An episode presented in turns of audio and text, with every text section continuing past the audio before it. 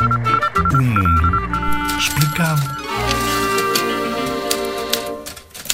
Prémio Sakharov.